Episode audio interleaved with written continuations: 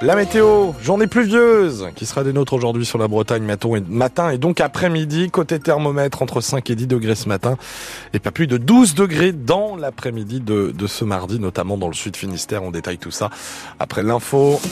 Avec vous ce matin, Delphine Gocho. Et ce matin, on revient sur l'avant-match dimanche soir au stade Francis Leblay. Et cette scène décriée sur les réseaux sociaux par de nombreux supporters du stade brestois, des centaines de personnes en rouge et blanc rassemblées devant le fameux bar Le Penalty est gazé par les C R S.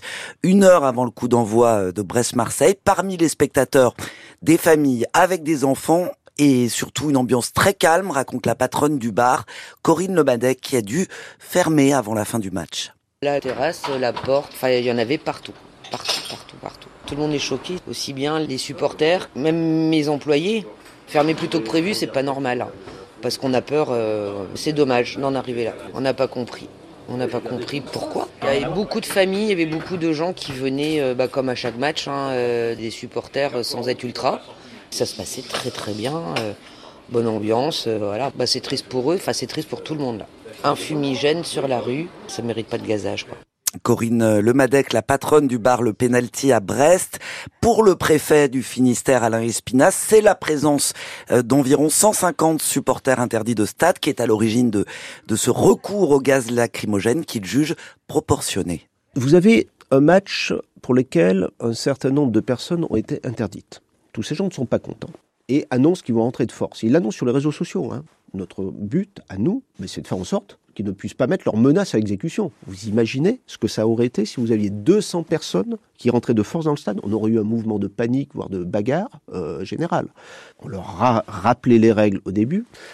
Il y a des gens qui jettent des projectiles sur les forces de l'ordre. La réponse, elle a été proportionnée. Usage de gaz pour euh, faire reculer euh, ceux qui ont ce type de comportement. Et d'ailleurs, ça a été efficace, parce que le reste de la rencontre, ça a été calme. Et il me semble que la fête euh, à l'intérieur du stade, euh, elle n'a pas été gâchée.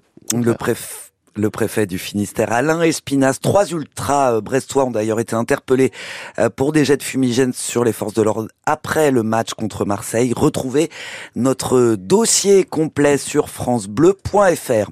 La délinquance a baissé en Pays de l'Orient l'année dernière, mais surtout dans les zones urbaines.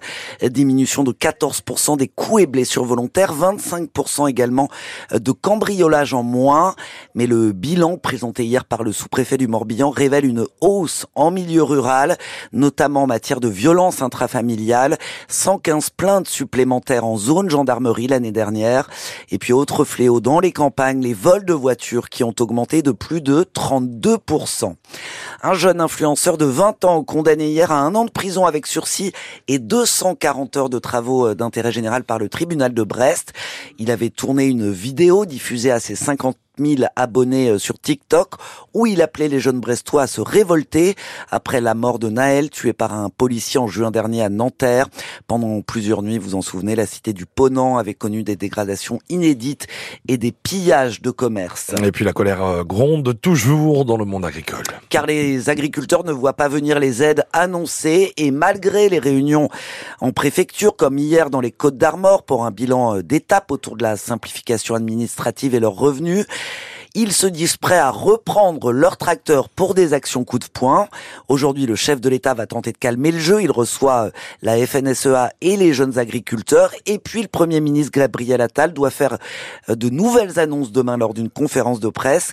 Car à quatre jours du début du Salon de l'Agriculture, il s'agit d'essayer de calmer la colère tant qu'il est encore temps, Adrien Becht. Se faire engueuler, c'est dans le contrat. Pas de doute pour ce conseiller de l'exécutif. L'accueil d'Emmanuel Macron et de ses ministres par les agriculteurs sera forcément mouvementé. La question, c'est plutôt le degré de tension. Alors Gabriel Attal va tenter de la faire baisser. Annonce demain autour d'une future loi agricole, du plan éco-phyto ou encore sur la simplification des arrêtés. Concret, solide et clair, promet un de ses proches. Déplacement agriculture du chef de l'État à l'étude pour jeudi et visite présidentielle du salon samedi envisagée sous un format un peu différent, un parcours dans les allées plus court, mais un long temps d'échange avec les agriculteurs.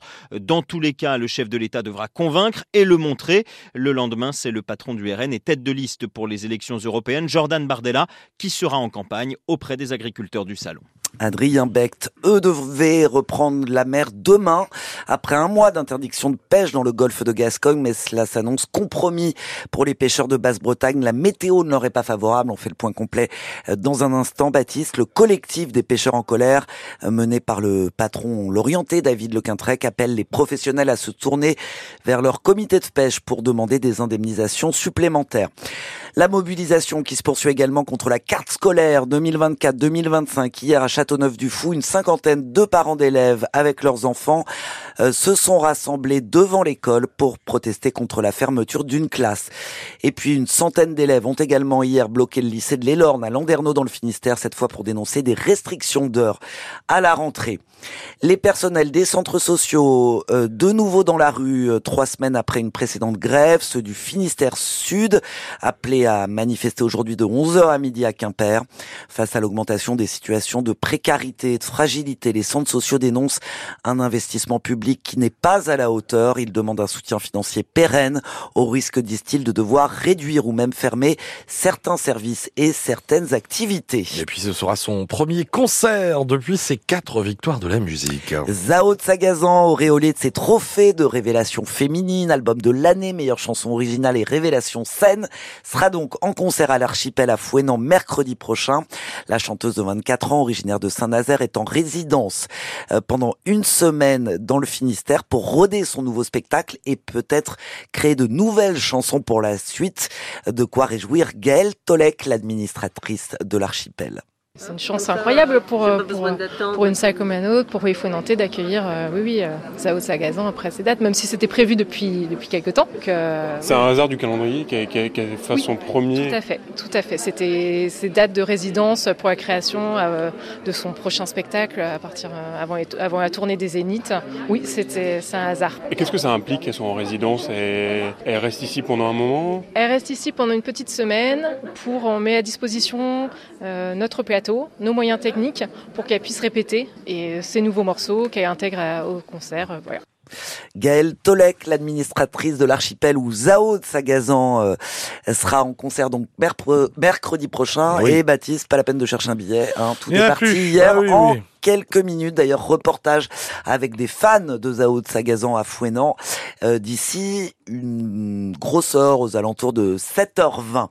Charles Caudrelier se rapproche de Brest à bord de son Maxi Edmond de Rothschild au large des Canaries, mais le bras avant de liaison de son bateau est cassé.